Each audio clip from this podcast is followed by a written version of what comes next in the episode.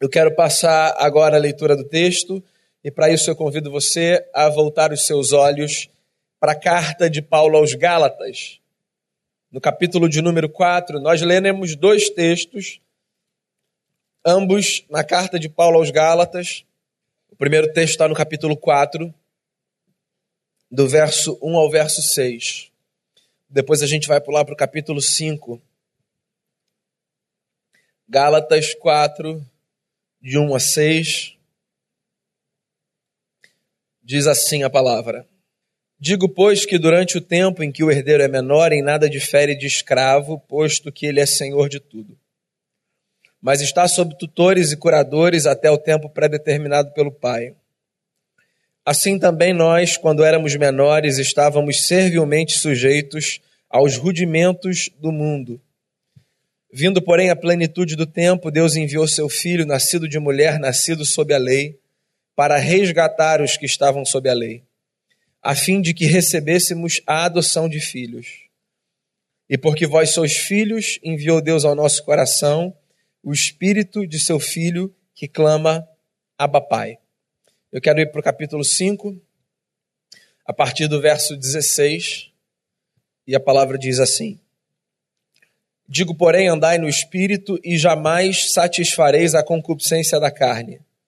Porque a carne milita contra o espírito e o espírito contra a carne, porque são opostos entre si, para que não façais o que porventura seja do vosso querer. Mas se sois guiados pelo espírito, não estáis sob a lei.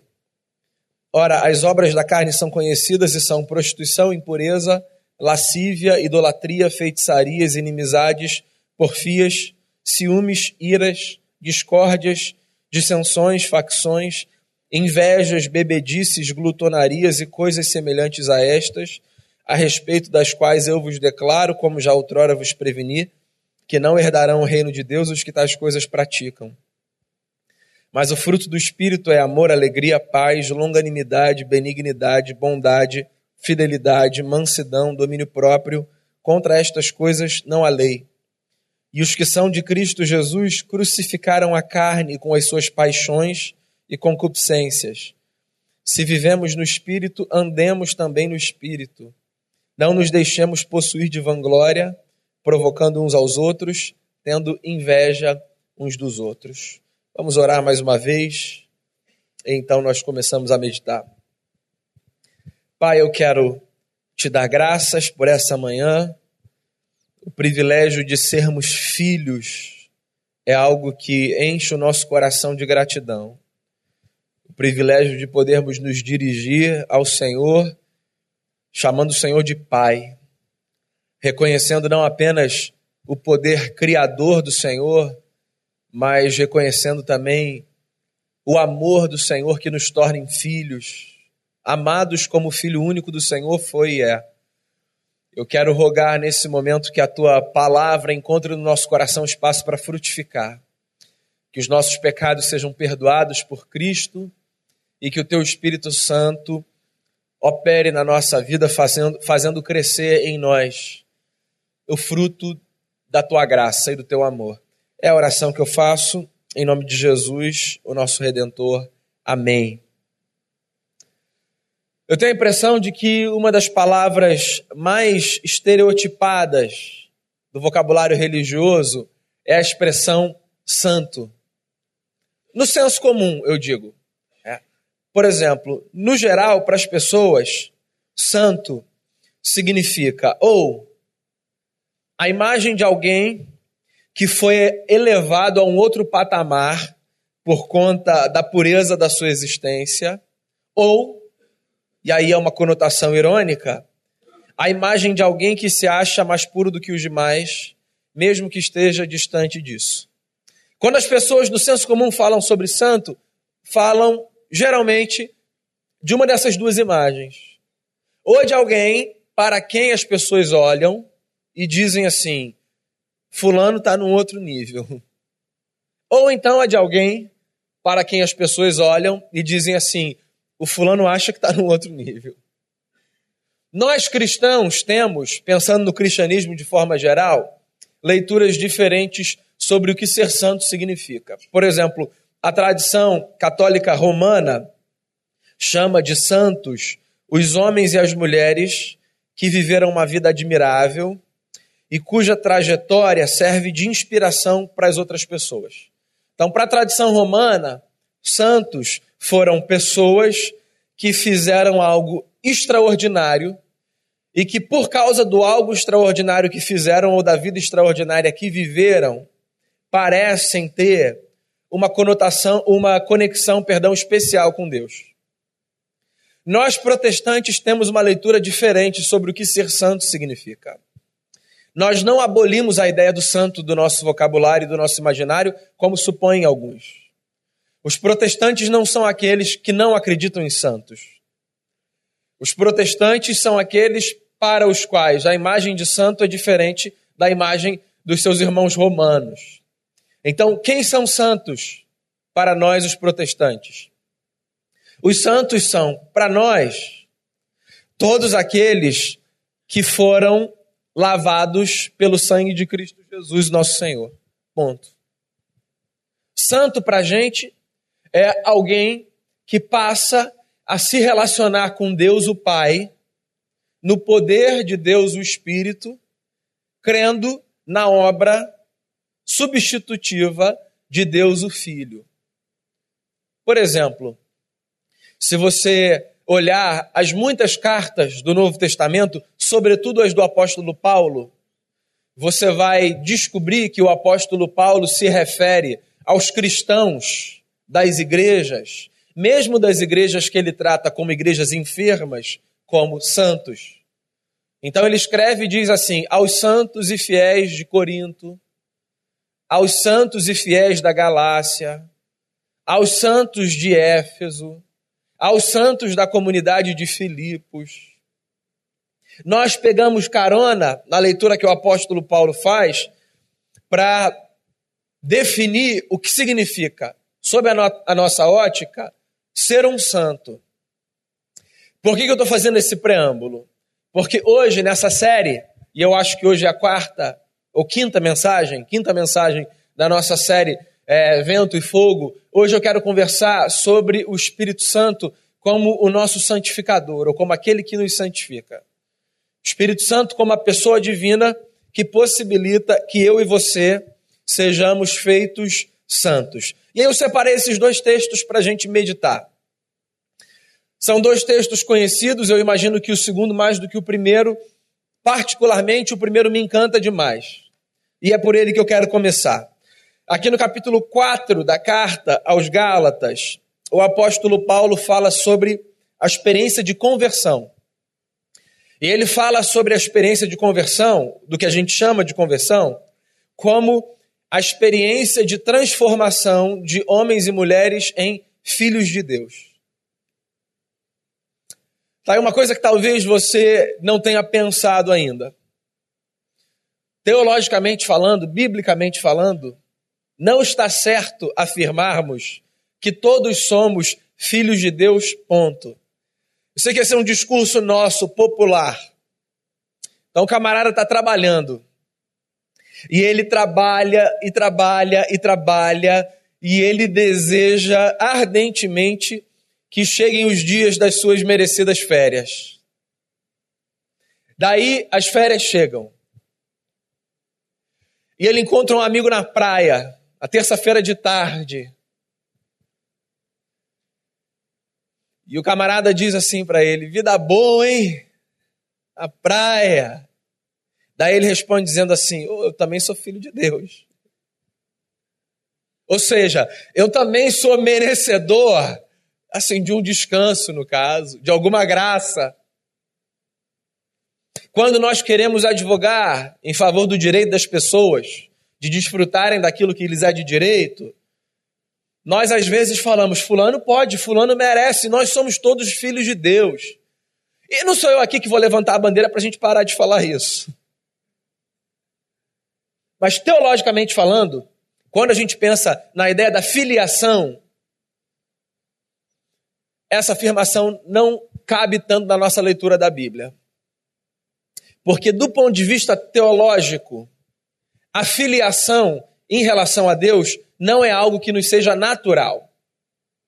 Eu gosto muito da analogia que o C.S. Lewis faz em Cristianismo Puro e Simples para explicar a questão da filiação. E ele diz mais ou menos o seguinte, com um outro exemplo, mas a analogia é similar. O Luiz diz assim: pensa na obra de um artífice que dedicou o seu tempo, o seu talento, o seu conhecimento para produzir uma obra qualquer. O resultado dessa obra é belo, ele se apega àquilo porque foi feito por ele, mas ele não se refere e se relaciona com aquele objeto, obra de suas mãos, como sendo um filho ou uma filha. É um objeto, produto das suas mãos. Daí o Luz diz o seguinte: da mesma forma que o trabalho, resultado das mãos de um artífice, não faz dele o trabalho filho do tal, nós, por termos sido feitos por Deus, sermos produto das suas mãos, não somos naturalmente filhos de Deus. Da perspectiva bíblica e da perspectiva hebraica, a ideia de filiação tem muito mais a ver com participação na natureza do que com feitura de. Então, dentro da tradição judaica e, consequentemente, da tradição bíblica, a ideia de filiação tem muito mais a ver com natureza compartilhada do que com algo que vem à tona como produto das mãos de outro algo. E eu acho essa ideia bacana, porque essa ideia não diminui a gente, ela só aumenta na nossa mente a compreensão da grandeza do amor de Deus. Eu não estou dizendo aqui que a gente não pode olhar para a Bíblia e dizer que nós não somos filhos de Deus. O meu ponto é: nós não somos naturalmente filhos de Deus, nós nos tornamos filhos de Deus. E aí talvez a pergunta que surja seja: então como nós nos tornamos filhos de Deus? O Novo Testamento inteiro vai falar para a gente que nós nos tornamos filhos de Deus quando nós nos sujeitamos a Jesus, o único Filho de Deus. Isso é uma coisa muito bacana. Na Bíblia você vai encontrar Jesus sendo tratado como filho único e como filho mais velho. Então, por exemplo, talvez o texto mais conhecido da Bíblia seja João 3,16, certo? Porque Deus amou o mundo de tal maneira que deu o seu Filho único para que todo aquele que nele crê não pereça, mas tenha vida eterna. Jesus fala disso. E fala do Filho de Deus como sendo filho unigênito, o único filho do Pai.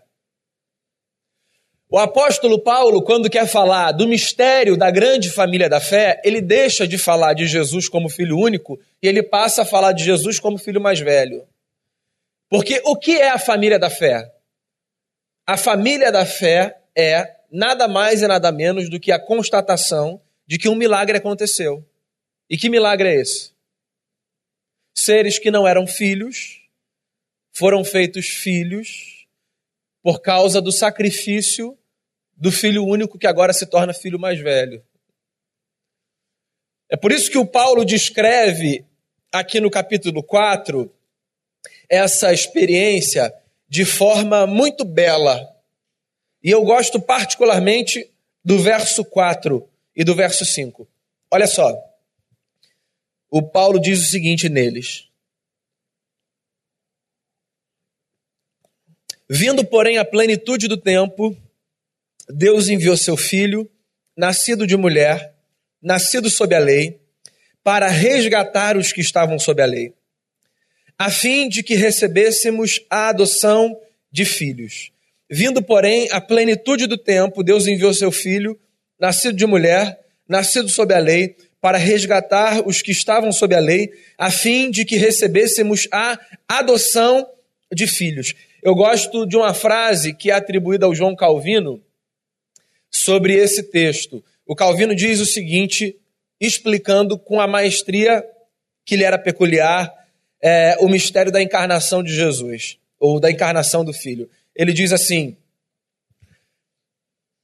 O Filho de Deus se fez filho do homem para que os filhos dos homens fossem feitos filhos de Deus. Esse é o maior milagre que acontece na nossa vida. A experiência do recebimento de um amor tão intenso e tão grandioso da parte de Deus, que faz com que o seu filho eterno seja limitado em figura humana e se sujeite às leis dos homens, e se torne o filho do homem, que era uma expressão da literatura judaica que carregava a esperança do povo na chegada de um redentor que esmagaria todos os inimigos do povo de Deus. Isso tudo acontece para que os filhos dos homens fossem transformados em filhos de Deus. Você sabe por que é bom a gente pensar nisso? Porque às vezes a nossa experiência contínua na fé acaba banalizando alguns temas que jamais deveriam ser banalizados. E esse tema é um deles, penso eu. A lembrança de que ser filho de Deus é um milagre e um privilégio devia encher o nosso coração de gratidão e de temor. Ser filho de Deus não é uma prerrogativa natural que nós temos. Ser filho de Deus é uma condição graciosa que nós recebemos. Nós fomos transformados em filhos de Deus. Nós fomos acolhidos. E o Paulo deixa claro aqui quando ele diz assim: nós fomos adotados. Somos filhos por adoção. Um milagre aconteceu. Nós passamos a receber uma natureza que não era nossa e nós fomos recebidos numa família que não era nossa. E essa recepção foi tão maravilhosa que nós vivemos nos esquecendo que um dia essa família não era nossa. Nós vivemos nos esquecendo que um dia nós não éramos parte. E é evidente que eu não estou falando da família institucional igreja, que é maravilhosa também. Eu estou falando da família da fé, que os teólogos protestantes da reforma chamavam de a igreja invisível. Essa família que não pode ser mensurada e medida por rol de membros de igrejas locais, que não pode ser medida apenas por profissões institucionais. Essa família que se reúne e se espalha nos quatro cantos da terra. Essa é uma das experiências mais incríveis que há. De vez em quando eu gosto de me lembrar exatamente disso que eu vou citar aqui para falar de quão maravilhosa a igreja é. Se você já teve a experiência de se mudar da sua cidade, de se mudar do seu país, ou de ir para um lugar onde você precisou de alguma ajuda e por causa da sua fé você foi acolhido, você sabe do que eu estou falando. É impressionante como a igreja é essa família que torna processos mais fáceis para a gente em muitos momentos da nossa vida. Ok, talvez você não tenha passado por essas experiências, eu vou narrar outras aqui. Se você já esteve no hospital ou esteve com alguém no hospital e recebeu uma ligação, ou uma visita, ou uma mensagem, ou o que quer que seja, de alguém que era a igreja, mesmo que não fosse igreja com você, na sua relação pessoal, você sabe do que eu estou falando. É engraçado, eu estou no lugar de ir atrás das pessoas para oferecer acolhida e amparo e conforto. E eu me lembro de uma experiência que me marcou muito onde eu estive no outro lado, que é o de ser confortado. É. Institucionalmente, esse movimento é um movimento que eu faço naturalmente, porque eu sou pastor de uma comunidade de fé, você sabe disso. Mas eu também sou ovelha de um rebanho. No certo sentido, nós somos todos pastores uns dos outros. Ou seja, eu não sou pastoreado apenas pela instância institucional que está acima de mim. Eu sou pastoreado na relação, quando, diante das minhas carências e necessidades, eu recebo da sua parte, ainda que você não seja institucionalmente um sacerdote, algum conforto que eu sei que vem da parte do nosso Pai. Então eu me lembro, por exemplo, quando o Felipe ficou internado com 20 dias de vida, que foram os piores dias da minha vida. Daí eu me lembro de uma vez que eu estava no hospital. E eu recebi uma ligação que não foi a única, mas foi assim a primeira de algumas que eu recebi. E achei aquele negócio tão estranho. Pastor, sou eu, sou eu que ligo. Mas assim, eu achei maravilhosamente estranho. Que foi a ligação de alguém dizendo assim: Eu só quero saber como é que está o Felipe, a sua igreja está orando por você. É, a igreja é essa comunidade que rompe os papéis institucionais e que se serve mutuamente, suprindo as necessidades uns dos outros sempre que elas aparecem, lembrando que nós fazemos parte de uma nova família. A família da Trindade que abriu espaço para gente como a gente. Eu lembro da Ju, que bateu lá na porta do CTI, que morava longe de onde estava o hospital. E que chegou com cash e falou: Dani, a gente só veio aqui te dar um abraço rapidinho. E eu falei: é isso. A igreja é essa comunidade. Eu me lembro de um monte de ligação que eu recebi.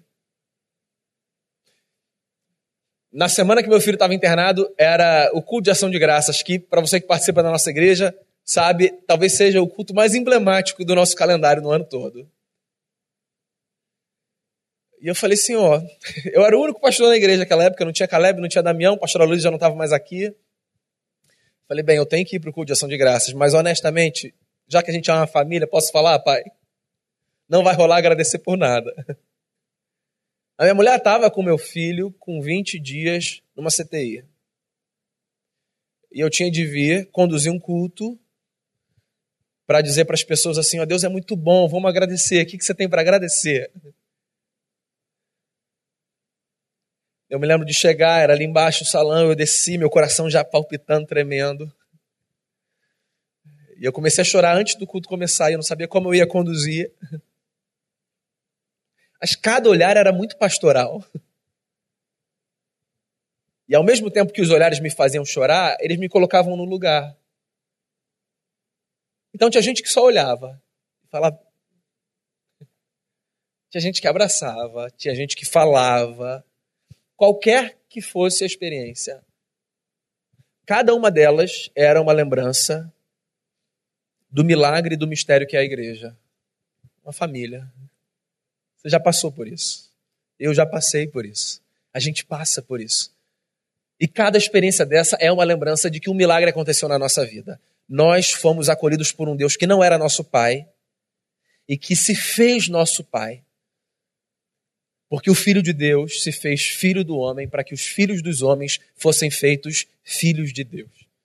Sempre que você lembrar que você é filho de Deus, lembre-se, isso é um milagre, é uma demonstração do amor da Trindade pela sua vida.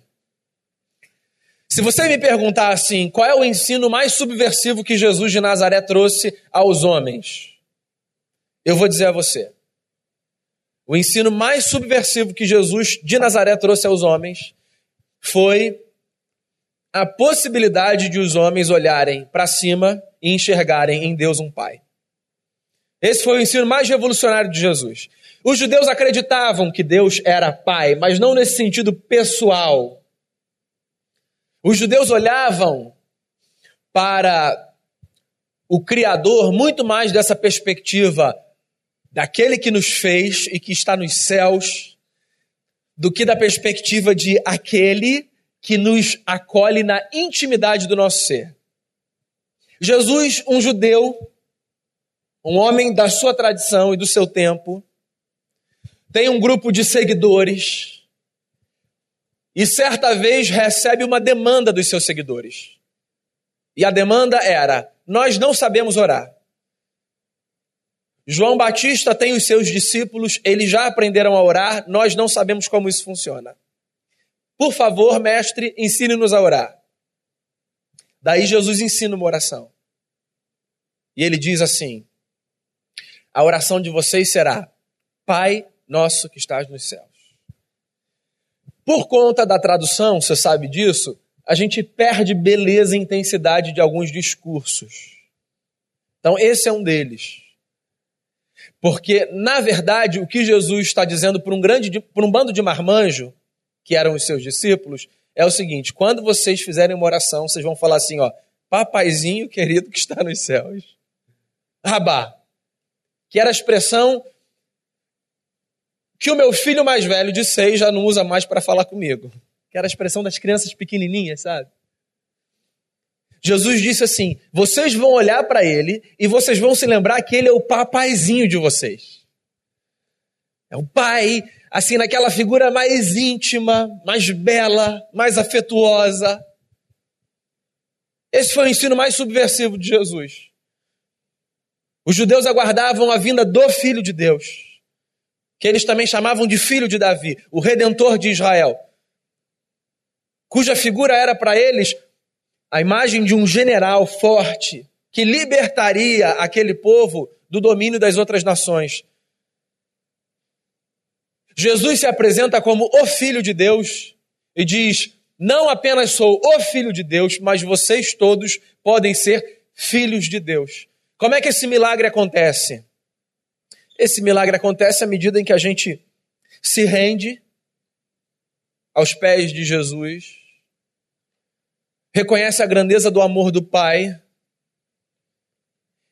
e recebe o mistério do preenchimento do Espírito Santo nos nossos corações. Ponto. É o que o Paulo está dizendo aqui. Nós recebemos a adoção de filhos.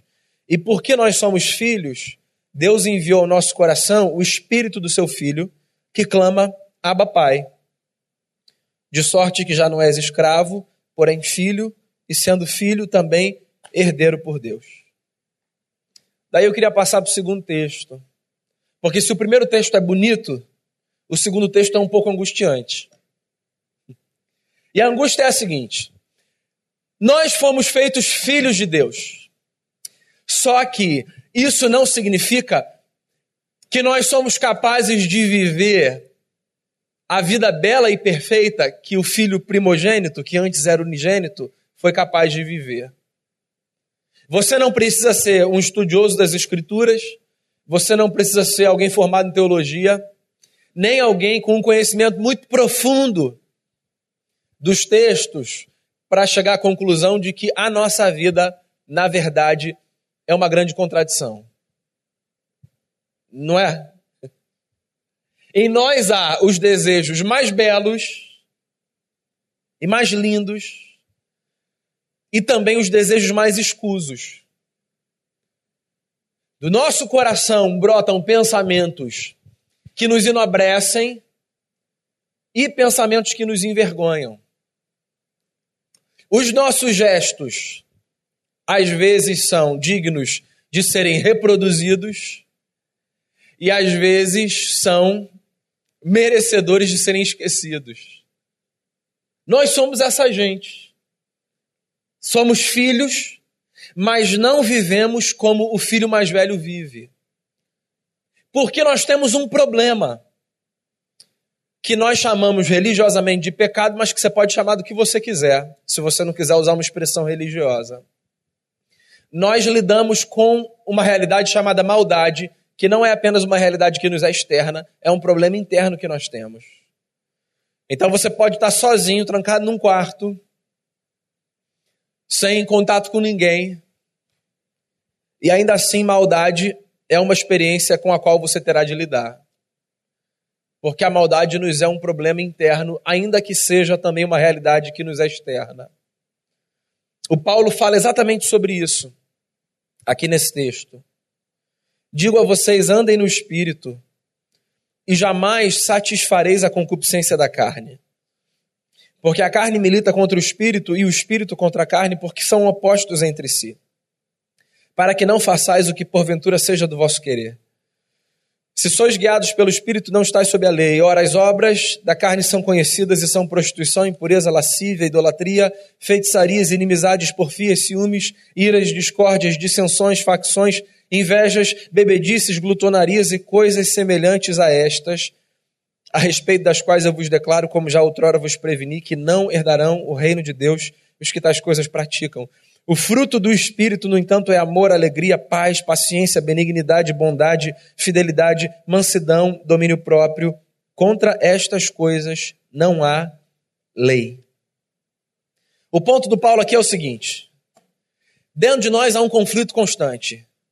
E o Paulo resolve chamar esse conflito de luta entre obras da carne e fruto do espírito. E para o Paulo, as coisas são muito simples na teoria. Ele mesmo admite que na prática a história é outra, ele fala de si como um miserável homem que não consegue superar os dilemas que tem. Qual é a história? A história é: nós temos desejos, impulsos e vontades que potencializam a nossa experiência anterior à experiência de filiação E nós temos experiências que potencializam a nossa relação de filiação em relação a Deus. E que lado nosso a gente vai alimentar uma escolha nossa? Simples assim. Eu falo bastante sobre o fato de que a nossa fé é uma fé para gente madura. A fé cristã não é uma fé para quem quer permanecer na infância, de uma perspectiva existencial. Por quê? Porque a fé cristã sempre colocará diante de nós o desafio de escolhermos o que fazer. De tal forma que os nossos acertos não são, em certa medida, responsabilidade divina, ainda que a graça de Deus potencialize os nossos acertos, e os nossos erros não são, como muitas vezes nós falamos, culpa do diabo, ainda que forças malignas possam potencializar a maldade que há em nós. Os nossos erros e os nossos acertos são resultado das nossas escolhas, sábias ou tolas, da liberdade que a gente tem de dizer o que a gente vai fazer. Você sabe que essa é uma das maiores angústias de muita gente se deparar com um cenário onde tem de escolher por si e para si o que fazer? Tem gente que fala assim: então, pastor, pode ou não pode? Você sabe o que essa pergunta significa? Em outras palavras, tem como escolher por mim, não? Não, eu não vou dizer a você o que pode ou não pode no âmbito da sua vida, das suas relações. Eu vou dizer a você o que eu acho que você deve ou não deve, de acordo com as escrituras sagradas. Mas eu não sou responsável pelas escolhas que você faz, como você não é pelas escolhas que eu faço. Nós podemos nos ajudar. E devemos nos ajudar. Orar uns pelos outros. Aconselharmos-nos mutuamente. Darmos aos outros ferramentas que nós temos para que eles potencializem a sua caminhada. Isso tudo a gente pode fazer. Mas escolher um pelo outro não dá. Porque isso significa manter aquele para quem nós escolhemos numa infância existencial ou espiritual. Onde é que entra o Espírito Santo nesse negócio? O Espírito Santo é a pessoa divina que mora dentro da gente e que ajuda a gente a fazer a escolha certa. Ponto. Simples assim. O Espírito Santo é o hóspede divino que nós temos e que, porque age dentro da gente, convencendo a gente, orientando a gente, aponta o caminho. Você sabe quando às vezes você tem a sensação de que alguma coisa está dizendo para você assim: oh, não faz isso. Então, eu gosto de imaginar que essa alguma coisa pode ser a voz de Deus orientando a gente. Eu gosto. Você pode achar que isso é muito arcaico. Direito seu, eu gosto. Eu gosto de achar que Deus é, sussurra ao nosso coração e à nossa consciência. Eu gosto de achar que Deus possibilita que as nossas tentações, quaisquer que sejam as suas naturezas, podem ser resistidas. Eu gosto de acreditar nisso. Que existe em Deus uma disposição de orientar a gente pelo caminho certo.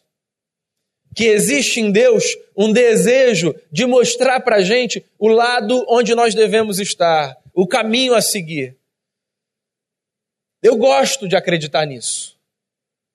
Que Deus é esse parceiro que chama a gente para uma caminhada de responsabilidade e de sujeição.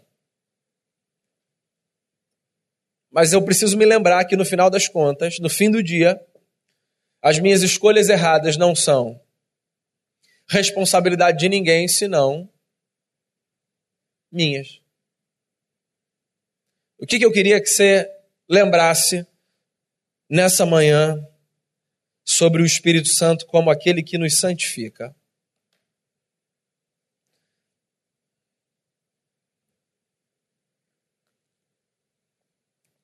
Primeiro eu queria que você lembrasse que ser santo não é resultado do esforço das nossas mãos, mas da fé ou da confiança na obra de Jesus de Nazaré.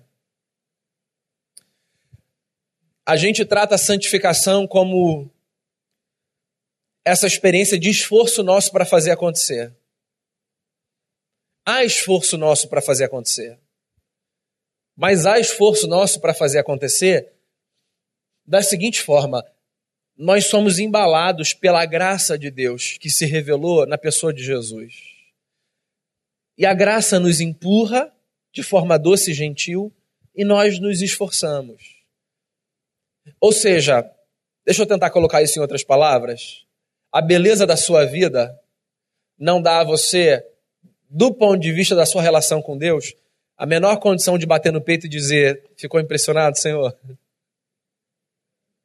Não, não ficou. Inclusive, se Deus fosse tão rápido ao responder como nós somos, possivelmente ele diria: Lembra que fui eu que fiz isso, querido? Olha só, você não precisa se esforçar para chegar num ponto de ser visto e amado por Deus. Porque o amor de Deus por você antecede qualquer coisa que você possa fazer. É por isso que a relação mais perfeita para descrever a nossa história com Deus é a relação de filiação.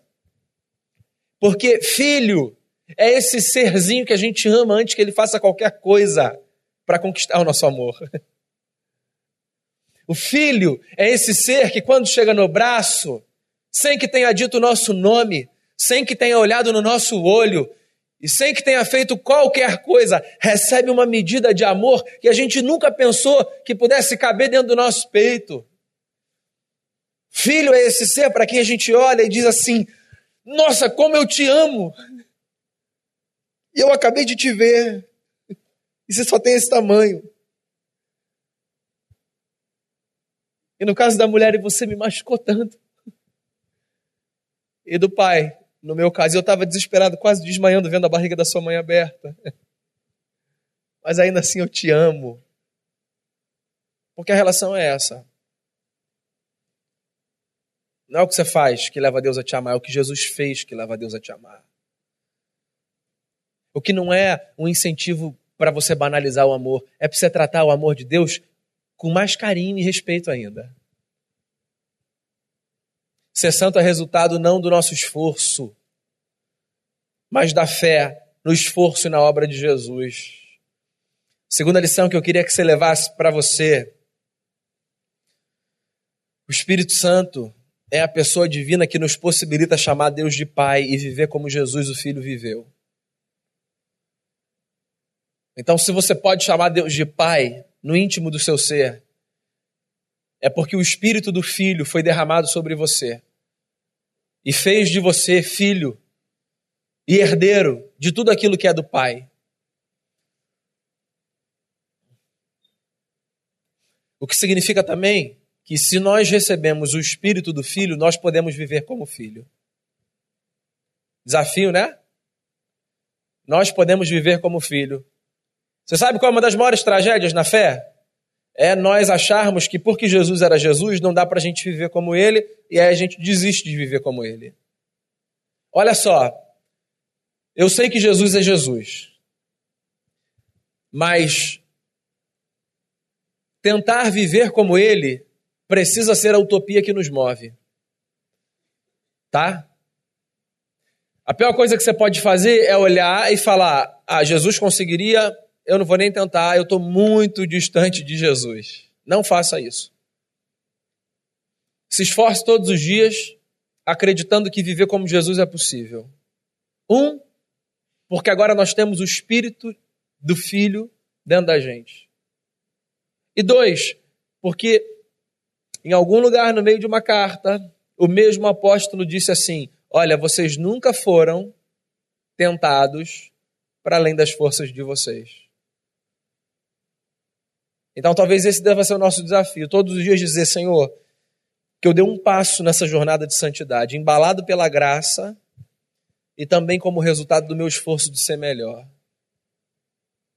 Por último, eu queria que você lembrasse que o que de mais bonito, o que de mais belo pode e deve brotar dentro de nós é fruto da ação do Espírito Santo no nosso interior. Encare a sua existência como potencializadora de duas realidades: do que há de pior em você ou do que há de melhor em você. O que há de pior em você, com todo respeito, porque eu falo a mim também, sai natural. O Paulo fala quando ele escreve aos Romanos: entregues à própria sorte, nós estamos perdidos. O que há de melhor em você é resultado da operação do Espírito Santo na sua vida. E isso a gente chama de santificação. Então, qual é a minha oração nessa manhã? A minha oração é para que o Espírito Santo potencialize o seu melhor. E que a consciência de que você é filho de Deus, filha de Deus, não como resultado natural de um processo criador, mas como um milagre do recebimento do Espírito do Filho que essa experiência leve você a viver a vida mais bela que você puder, hoje e sempre, para benefício seu e de todo mundo que estiver no seu entorno. Vamos orar?